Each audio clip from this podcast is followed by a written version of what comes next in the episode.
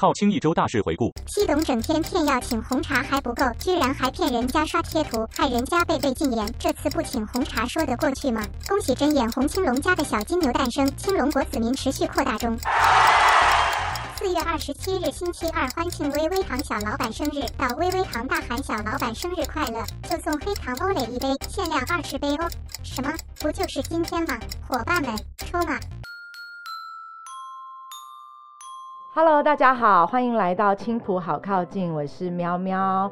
这一集呢是我们的第四集，我们来到了青浦的一间大家都非常喜欢的咖啡店，它叫做 Roast by Chan。今天我们邀请了 Roast by Chan 的联合创办人 Molly。Hello Molly。嗨，大家好，我是 Molly。那我们想要录的内容呢，就是呃。我们如何在青浦，还有在台湾这么高竞争的环境下面，我们还可以创造一个高人气、高讨论度，甚至有盈利的咖啡店？这我们非常高兴可以邀请到 Molly，因为他们的店常常都很多的人潮。Molly，这是你第一次参加 Podcast 录制吗？哎、对，这是我第一次参加。你知道为什么我们一直都很想要邀请你来上 Podcast，然后跟我们讨论 Rose by Chan 这件事？嗯，为什么？为什么？因为我自己本身是 Rose by Chan 的铁粉，啊然后我也很喜欢这间咖啡店所创造的氛围，我也很惊讶青浦有一间这么特别的店，所以我那时候就有跟 Molly 讨论到说，他可不可以来跟我们分享一下，说他在短时间内，我记得是在一九年的十二月零五号，哎、对我们的创办日是二零一九年十二月五号。那我们就想要请 Molly 来帮我们分享一下，我听说 Molly 就是已经盈利了嘛，对不嗯对？对对对。那他的经营的一些小小的分享，先请 Molly 跟我们的听友们简单的自我介绍一下 Rose by Chan，还有两位创办人好吗？哦，好，没问题。呃，我稍微介绍一下，我们是 Rose by Chen 咖啡豆专门店。那顾名思义，就是我们的烘焙的人是姓陈，就是 Rose by Chen。那我们的烘焙跟烘焙师就是我弟弟，那我弟弟也是姓陈。那我们是咖啡豆专门店，我们不会说我们是咖啡或者是咖啡厅，我们会希望我们自己是咖啡豆专门店。所以大致上来讲，以名字来说的话，其实我们你会发现来我们店里的话，我们店里都非常多的空间是给咖啡豆的存在。哦，哎，Molly，我想问一下，嗯咖啡豆专卖店、专门店跟咖嗯啡店、咖啡厅有什么不一样啊？嗯，咖啡厅你会发现，呃，他们会座位比较多，提供氛围，然后提供餐点。那我们叫做我们业界里面叫咖餐店。那像现在已经开始慢慢分类出来，就是专卖咖啡豆的店。那其实已经开始在很多各县市已经有出现。那我们咖啡豆专门店，你就会发现我们座位的比例跟咖啡豆的比例基本上是一半一半。嗯不会说是座位很大，但是咖啡豆可能你看才发现有些咖啡豆咖啡店，它其实咖啡豆比较放在一个角落里面，但是我们基本上我们是直接把我们的咖啡在烘焙的跟工作室的过程，它直接是甚至比座位数还要大。那我们的商品的呈现方式也会比较多，会在我们的咖啡豆的品质上，还有它的制成。Molly，我那天有跟你聊到说，其实你本身从几岁开始喝咖啡啊？呃，我真的还蛮小就喝了，应该可以追溯到国小国中就喝。国小国中的，为什么呢？这是这是因为我妈妈爱喝咖啡，哦，陈妈妈爱喝咖啡对，，妈妈喜欢喝咖啡。那你也知道，就是妈妈在干嘛，小朋友就在干嘛。然后我妈也是一个很爱吃的人。那其实是真正接触到精品的时候，是我在台北的时候才开始发现说，诶，除了连锁店之外，开始有一些比较酷的店，有有一些比较呃小间的店，但是他们为什么他们的一喝他们的咖啡可以完完全全的跟连锁店不一样？这件事情开始我才会意识到说，哦，原来咖啡豆这件事情已经不太一样了。所以我就那时候就开始在建立自己对于咖啡精品的知识，大概是从也是从学生时期，大概大学的时候。哇，所以你其实很早开始你就斜杠了你的兴趣，然后后来你的兴趣变成你的正职，我可以这样讲吗？诶、应该是说，也就是因为爱吃，然后想要吃到好吃的东西，喝到好喝的东西，所以像我们这种，就是我们会愿意为了一杯好咖啡，或是为了一个好面包，然后冲到深山里面去的人。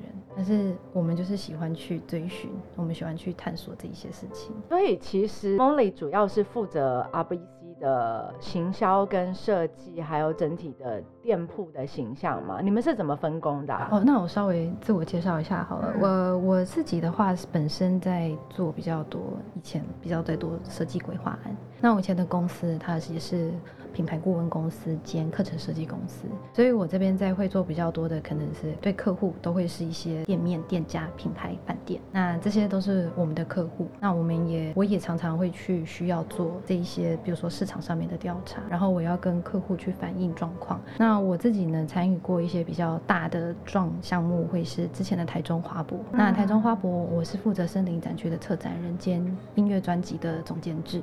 他其实不是说我的经历要很厉害，没有，它其实就是因为我所探索跟我所学的东西，让我可以去接触到这个，其实是我比较感谢的地方。那还有就是我接到比较多的工作就到国外去。嗯，在青浦开店之前，我比较多是待在大陆。呃，像我在开店之前的工作，我是在大陆做一些规划案。那项目呢，就会是诶，比如说业主有一栋房子，有一栋大楼，然后他想要做什么事情，他要怎么盈利，那他想要放什么东西项目进去，我们的性质呢又会分得比较细。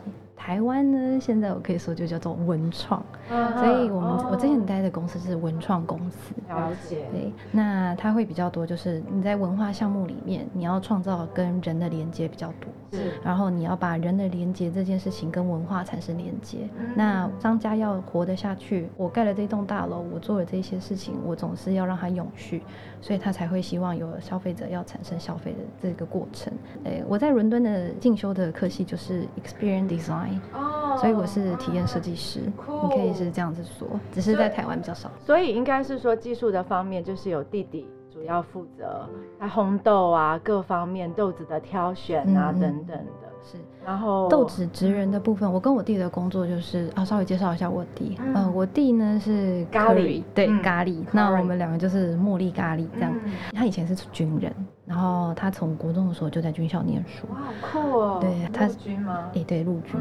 然后就是我，我弟就说他想要出来。然后那时候其实就是开店之前，我都在飞来飞去，其实也是会累的。我也想要回台湾，所以他就说：“姐姐，那你想要干嘛？”我就说：“其实我蛮想要开店的。”嗯，但是因为你也知道，我做商场的人，我会知道什么店可以开，什么店不能开。他就说：“那我们来开店啊！”我就说：“但是如果说我们要开店的话，我想要开咖啡店。”他就说：“那可以啊，你一定可以开啊！”我就说：“对啊，但是有一个问题卡住了，我不会烘豆，不会烘豆我就不开了。”然后我弟就去学烘豆，我还蛮佩服他的。我弟呢，他的天赋就是他的手感还有他的技巧非常好，因为他之前的工作就是待在部队里面修战车，所以他要去看懂一些东西。就是机械类的啦，或者是数据啊、图表啊，然后理工要好，嗯，那这就是我弟的优点。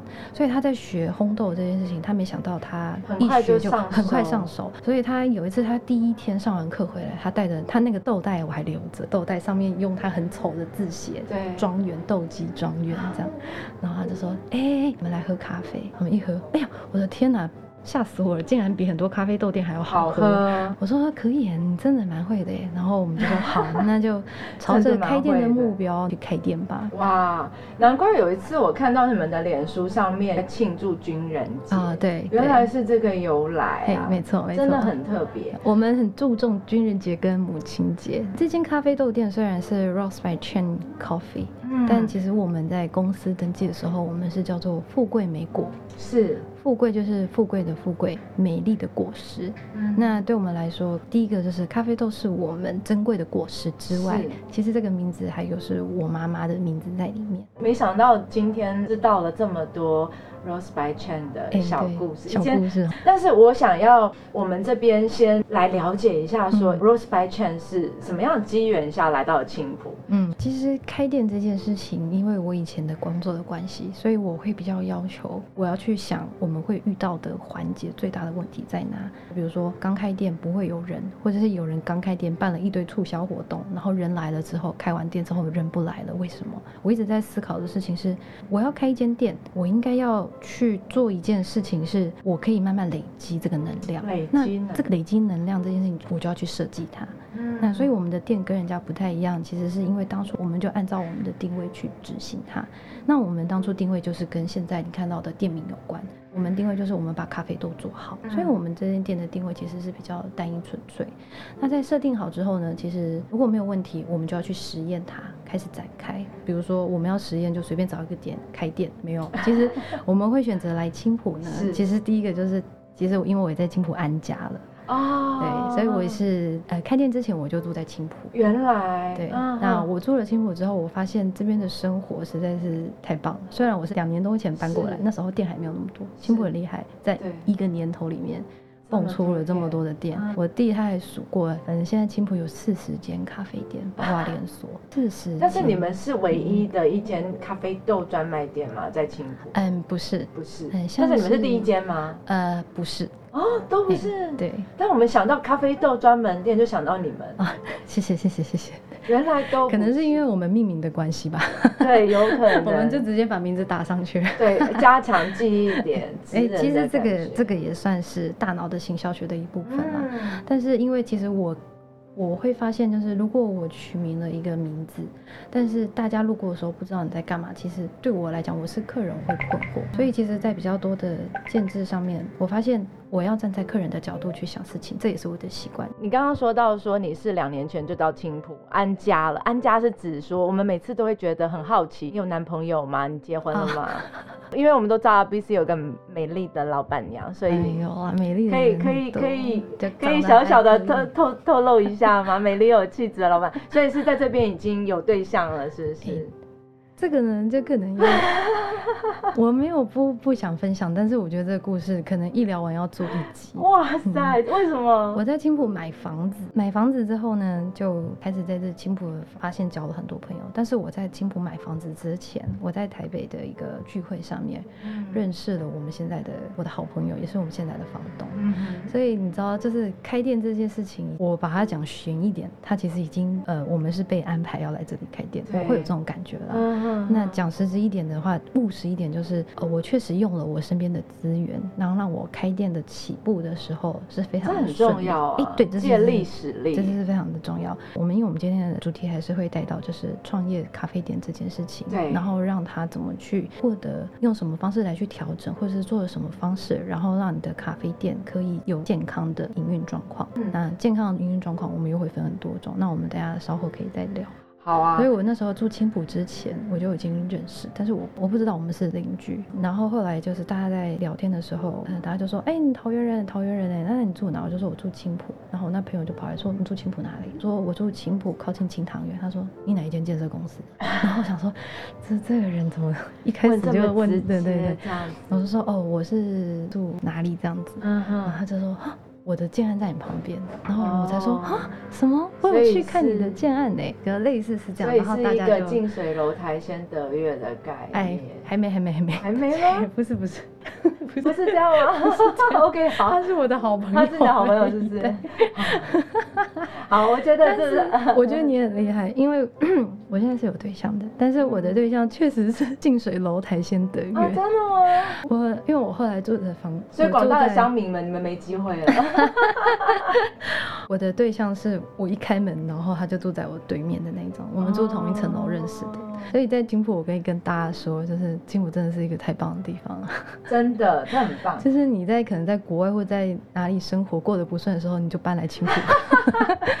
好，我们改天要来那个请 Molly 帮我们来分享一集在青浦招桃花的。好，那我们今天的重点还是在。怎么去有一间、有个性，然后有想法，也不介意文青，有态度，但是又可以盈利的一个健康的好店。那我把时间就交给 Molly，跟我们分享一下这件事情。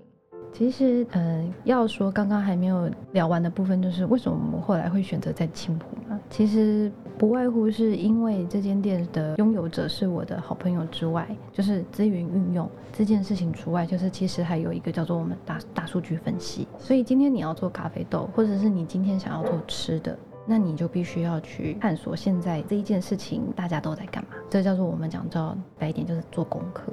对，就是我要先跟大家说，不要自我感觉良好。是自我感觉良好这件事情，不等于你的客人会对你的感觉良好。对，所以在很多事情的建立之上，你要想的要比你的客人还要再更多。你要想的周到性，还有你要建立的呃你的形象这件事情，你要想的比客人还要再远一点，嗯而不是提供一个茶后饭饱喝足这件事情。所以我们当初在店面设定的时候，我们就要想到说。这间店大数据的状况，然后青浦这间店的状况，我们会不会担心？担心啊！其实之前其实青浦没有几间店，对，然后也没有什么人住，我们会担心啊。是所以当时大家可以知道，我们现在的店面会这么小间，也是因为当时我们觉得青浦没有什么人。原来，还有就是因为。可是现在也蛮好的，就感觉常常人很哎、对，现在就是人很多就很不孤单，所以就是会变成是说，哦，就是客人会进来觉得我们点小，但是其实是跟我们当初设定有关系。其实我们当初设定，其实这间店是一间工作室，是。那我们是把工作室结合可以跟客人的互动的设定模式去做设定的。嗯所以我们并不会一开始就要开，所以我要先跟大家说，就是如果你今天的，嗯、你都已经做完功课了，你觉得你的产品的定位还有你的市场区隔已经很好的时候，我会建议你们要第一个不要找太大间店，并不是翻做你钱赚的多，所以你今天一定要想说，呃，我今天要盈利，那我平常客人来，客人会分几种客人，而且现在又多一种消费的客人，就是外送。你的消费跟你的营收的状态，你要把它列出来。客人呢，或者是你的营销方式，要跟你现在的金流要产生比较健康的对等关系。哦，那你要其实你一。开始你就很 care 金流这件事对，情，一一一定开始周要转金，一定要有流周转金，因为今天当你比如说你可能现在包豆包一包，我们现在没办法包这么多人，那我们是不是就要再买一台机器，然后让我们快速出去？这一定会要的。为什么？因为你的店成长了，你的营收进来的时候，你一定要让你的单量继续要再往上增，这才是健康的。那我们现在往前面说一点，我会建议就是，呃，如果准备开店或是已经在营业的店家，店呢不用到非常大，但你一定要表现出你想要表现的样子。比如说我们现在做的是咖啡豆店，我们就要让大家看得出来我们对咖啡豆有多认真。嗯那我们就直接直接讲了，我们真的是想要让这间咖啡豆的工作室可以产生很好的咖啡豆，所以这间店大部分占的面积就是做咖啡豆这件事情。嗯那这件事情其实不是我们说要，是其实这件事情就是必须需要。那其实客人现在客人也看得出来说，你这间店在表达的是什么。所以那我们当初在设定的时候呢，就是我们虽然座位不多，但是我们要想办法让每一个来的客人呢，他是觉得我知道我们在做什么。对，所以你在第一次的传达上面，在你不用挂招牌，不用自己天花乱坠的讲一大堆我们做了什么事，客人在静静的坐在那里喝咖啡的时候，他就知道有感受，他就知道你在干嘛了。那这个东西才是最有效的广告。所以其实是你在做于所有的细节体验上面，都代表你这间店，你不需要天花乱坠讲很多故事，你也不需要一大堆很漂亮的东西，或者是做一个我们所谓的热销，然后还要做一大堆的折扣，你才有办法去吸引客人。当然这些很重要了，我们稍微就是这个是比较后期的。你当初在设定的时候，你就应该要思考说，我如何去不说话，我就纯粹做一件事情的时候，客人还是觉得我的东西很好，还会一来再来。嗯，我不要说开咖啡店了，你看水煎包，中立有一间水煎包卖的超有名的，嗯但是你说他做了很多漂亮的座位嘛？没有，但是他的水煎包就是好吃。如何是让你的场景跟客人成连接，不做任何事，就算是你在工作，客人都感受到那种感动。应该是说你在每一个设计的细节里面，你都在呈现你的环节。嗯嗯，你的每个细节，客人其实他都感觉得到。我们说的五感，他听得到、感觉得到、闻得到。那这个也是跟体验设计有关系。所以当初在设定的时候，我就会花一些比较细节的部分，比如说你们来，你们会发现我们的咖啡师都会很热情的要跟你聊咖啡豆。嗯，我们不是 menu 给你在桌上阅读，嗯因为其实精品咖啡是我给你 menu 在桌上阅读的时候，你应该会有点就是那种读文字而已，但其实你不知道这是怎么回事，尤其是当初刚接触的客人，所以我们其实会比较多希望我们可以跟客人互动，所以我们在光点餐的设计的时候，我们都会把我们希望咖啡师跟客人的连接产生这件事情也要塞进去。怎么去塞的好，塞的满？就是点餐的话，我们就说哦，到柜台我们会跟你互动，或者是我们会下去跟你互动。那点完餐之后，你会发现，你从点餐的开始，你就会感受到我们在设计的环节。你会发现，哎，我们的 menu 怎么就只有咖啡豆？嗯那因为我们的从菜单对从菜单开始，你的设计的细节就会来去表达这间店。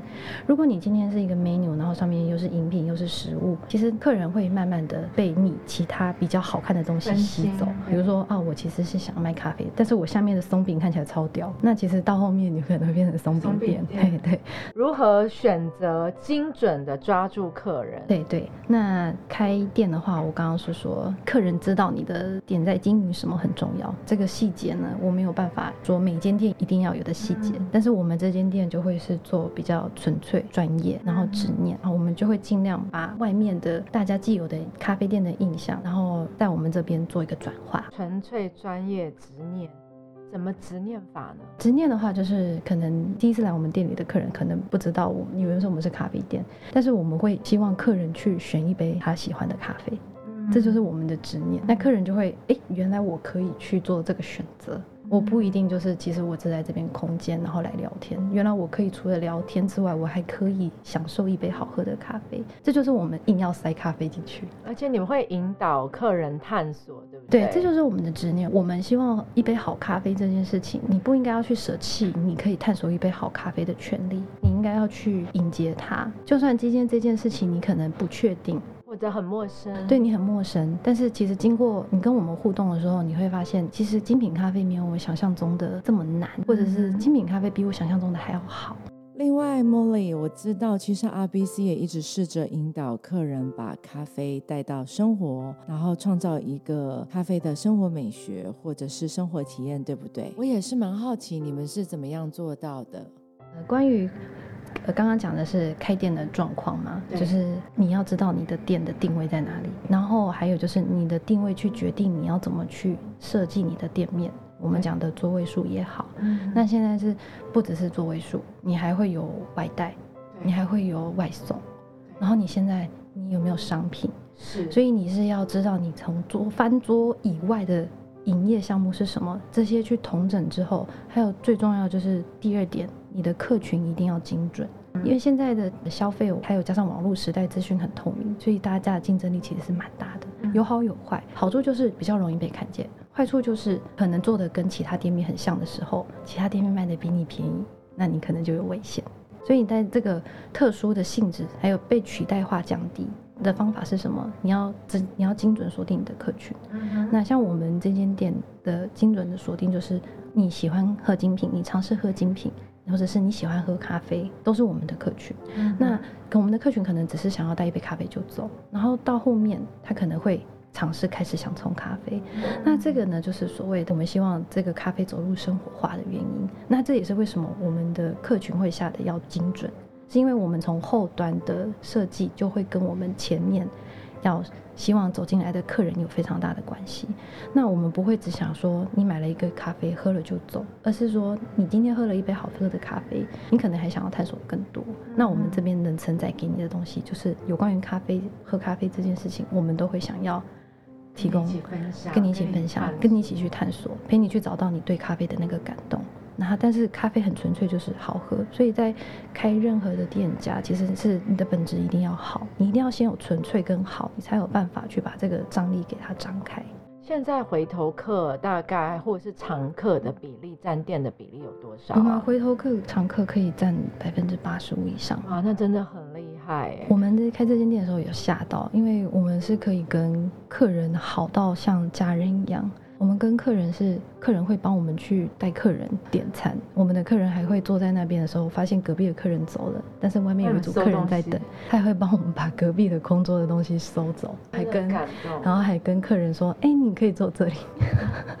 就已经变成朋友。对，就是因为我们在跟客人产生生活的连接嘛。因为今天他我们不是提供他喝咖啡这么简单的一件事，我们还会希望他可以去，呃，他可以找到他的他的自我价值的部分，可以在探索更多的时候，就代表其实我们已经进入客人的生活，我们已经进入大家的生活。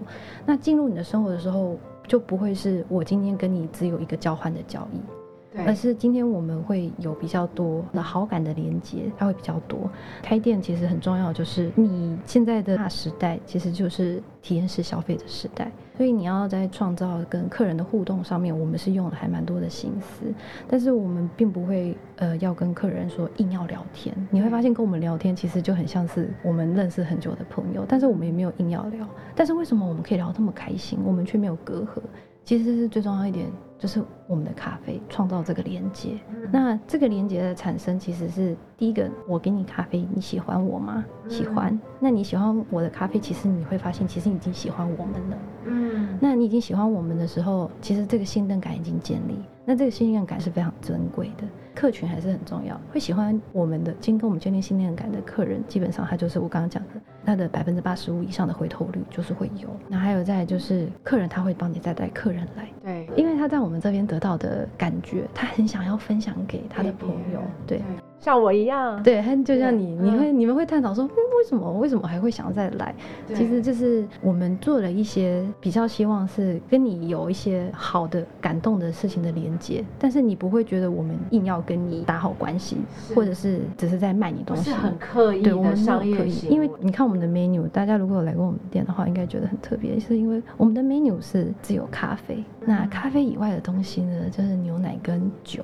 嗯酒是因为我们自己爱喝，对，我知道我也喝过酒，还蛮常在那边喝酒的。我们客人常点一杯酒，然后就坐在户外区，然后就坐一个下午，就度过一个下午跟美好的周的下午末这样。那其实这是不是跟我们开店的一个感受是有关系的？像我们这间店是 Roast by Chain，但是我们的宗旨是 Cheers and Chill, 哦 Have a good coffee day。那我们就是希望，其实呃，你喝咖啡像超商，就是你买一杯咖啡就走。那其实你应该喝咖啡可以是一个很很舒服的、很惬意的。除了来我们这间店，那你来这边店的感觉就是哦，我来这边很舒服、很惬意。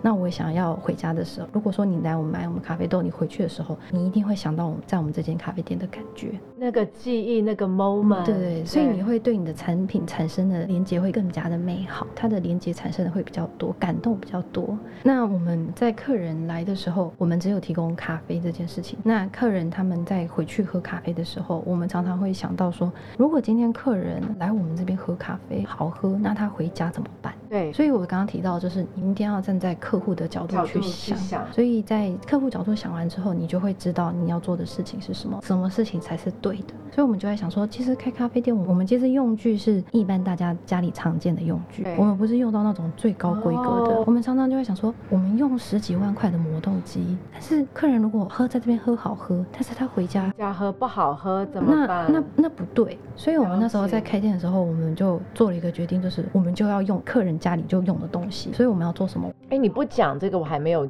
没有概念，没有注意过，我觉得还蛮用心的。就是我们对于咖啡豆的执念。今天客人如果来，他回家，我们要怎么让他在回家的时候，你想享受一个 moment 的时候，你不会说啊，我有太大的落差。对，然后怎么办？所以我们要做好一件事情，就是我们的豆子一定要怎么样都是好喝。这个东西呢，就是要跟我弟弟有关。我们就是我就要跟他们，就要我们大家就要说，豆子好喝，我们豆子好，客人一定感觉得到。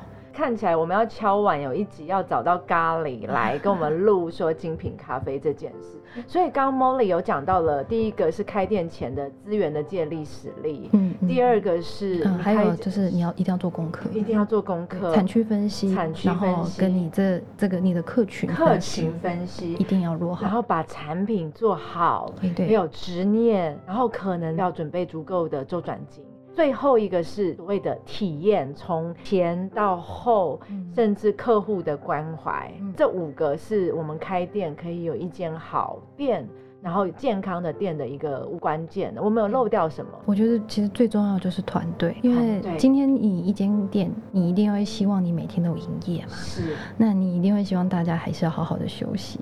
而，且在我们这种比较属于专业类的类别上面，我们要找人其实是不好找。嗯。所以我们在于还有刚刚提到的，我们的我们这边的咖啡师跟我们这边的伙伴们，其实他们承载的就是 Rose by Chain，嗯。所以我们的咖啡师他们每一个人呢，他们都会有一些自己的特色，他们可能会跟你的互动特色不一样。嗯他可能会跟你聊咖啡比较多，他可能会跟你喜欢跟你聊，嗯，比如说怎么去萃取啊，跟你聊哪一些咖啡店啊。那你会发现我们的伙伴都是咖啡狂人，这很重要我要们。跟我不夸张，我们伙伴们下班或者是休假，大家都在跑店，大家都是到处喝咖啡，根本没有人就是哦，我休假了，就是大家出去玩休息的时候，其实都一定要去个咖啡店。哎、听说你一天可以喝两千 CC 咖啡，你都不会？在刚开始咖啡店在设定咖啡的时候，因为我们烘咖啡是这样，我们就是这就是又是咖啡的执念。我们烘咖啡的时候呢，我们每一锅下来的咖啡，我们都要一直喝。我们要不要用这一锅？所以我们一次烘豆可能就烘三锅，然后这三锅的配数据都不一样，然后我们就要选这三锅你要用哪一锅来当产品，那就要一直喝。那只是一种豆，那如果我们现在有二十几种，那我们是每天都要喝。然后我们咖啡豆呢，因为呃咖啡是这样的，存放状态跟它每天呼吸空气的二氧化碳接收产生的分子会不一样，所以我们每天都有一定要喝咖啡。哇所以我们当初在设定咖啡，在把菜单建立起来的时候，一天都可以喝到两千。喵喵现在正在喝就是 Rose by Chen 的一杯哥伦比亚的秘密花园，我喝到的那种感觉，它是非常的清晰的。说今天我们的靠亲小知识啊，Molly 这边可能也要给我们带来一些，就是我们怎么样可以喝出这个风味。像我自己在喝的时候，我的感觉是，其实它有带一点点的酒的清香感，哎，没错，它这个是因为它的处理法，它是双重厌氧的处理法，它会带出比较多发酵果实的香气。那你知道，果实发酵像葡萄发酵就会有葡萄酒的味道。哦，那咖啡它有做，它会带一点酒渍的香气。那我们还有一款就是另外一个是过酒桶，那个酒味更重。那我们今天可以请 Molly 给我们的靠友来带一些咖精品咖啡豆的小知识，让我们可以变成知识龙这样子。好，没有问题，因为我们真的是超爱跑店的。如果您今天想要去一间咖啡店的话，大家一定是要么就打开 Instagram，要么就打开 Google。那如果你今天有确定想要找一些精品豆店，或是一间比较个性，或是一间比较特别的咖啡店的时候，我建议你进去的时候你就不用吝啬，你就可以看一下菜单，然后就跟他说，嗯、你们这边有没有什么特别的咖啡豆？然后可以借推荐我喝的。好，这是第一个。第一个，请推荐。对，那我会建议就是，如果你今天是想要像我们一样喝到一杯好咖啡的话，你第一个你一定要跟他们的伙伴们互动，嗯然后再来就是，你如果可以的话，你要建立你自己，你可能会喜欢喝什么咖啡。如果你今天是喜欢喝酒加奶的，你也不用客气，你就直接点说我想要一杯拿铁，但是可能你还可以说，但是如果说你有精品可以推荐给我的话，我想要尝试。所以这其实最重要就是，如果你今天去寻豆的时候，你在寻寻咖啡店的时候，你会知道这一间咖啡好不好喝。其实你从那边的伙伴，你就会知道，你从店员或是老板他跟你互动上面，他就会在帮你建立你的咖啡知识。为什么？因为我们发现我们这些爱咖啡、喝爱喝咖啡还有爱咖啡的人，我们都很只希望你也可以喝到。这就是我们传教。我们对，这是传教，你可以说是传教，就是这一杯你一定要喝过它，嗯。因为我是老板，我自己就会觉得，比如说冠军花园。秘密花园，你一定要喝一下，为什么？嗯？我看，因为它带你一切特别的风味，你可能以前没有喝过。还有就是我们这间店比较特别，就是我们会记得你喝过什么，然后下次来的时候我们会推荐是有 CRM 系统吗？呃，不是，是我们自己会稍微，我们稍微会哦。自己去登记，然后但是还有我们识别会有，所以有些像有些客人今天喝拿铁喝一喝，他后面喝精品，你知道我们有多感动吗？嗯。就是他从喝有奶以外的开始在喝纯粹咖啡豆带来的风味的时候，就代表我们的努力是对的，因为客人他是有这个落差的感受。你今天进一间咖啡店的时候，如果他们的咖啡的品相是他们的重点，其实你可以像来我们店一样，你可以感受得到。那靠友们，你们有学到这样的小知识了吗？我们再说一下，就是第一个，如果进了一间这个精品咖啡豆店，我们要不吝啬的去询问他那间咖啡店有什么好的精品咖啡推荐。第二个是跟咖啡师互动，看看他们是不是像我们的 Rose by Chen 的伙伴们一样，对咖啡有执念跟热情。这两个小知识大家要学到哦。那我们今天的我觉得很意犹未尽的感觉，因为跟 Molly 聊聊到咖啡，我觉得他根本就是像要传教，就是有一种魔力。希望呃听完意犹未尽的好朋友们，如果想要再对精品咖啡有更多的了解，我们可以敲碗，我或许可以来聊聊精品咖啡豆这件事情的探索。怎么样用耳朵，我们一起来探索这件事。虽然它听起来有点困难，那 Molly 是不是今天要来教我们 Roast by Chen 的两句的 slogan，然后我们用来做我们的青浦考号进的 ending 好吗？好，那我们一起来讲，呃，一二三，Roast by Chen，Cheers and Cheers，Have a good coffee a day。好，青浦好靠近，谢谢你们的收听，每周二早上五点二十上新，谢谢，拜拜，拜拜。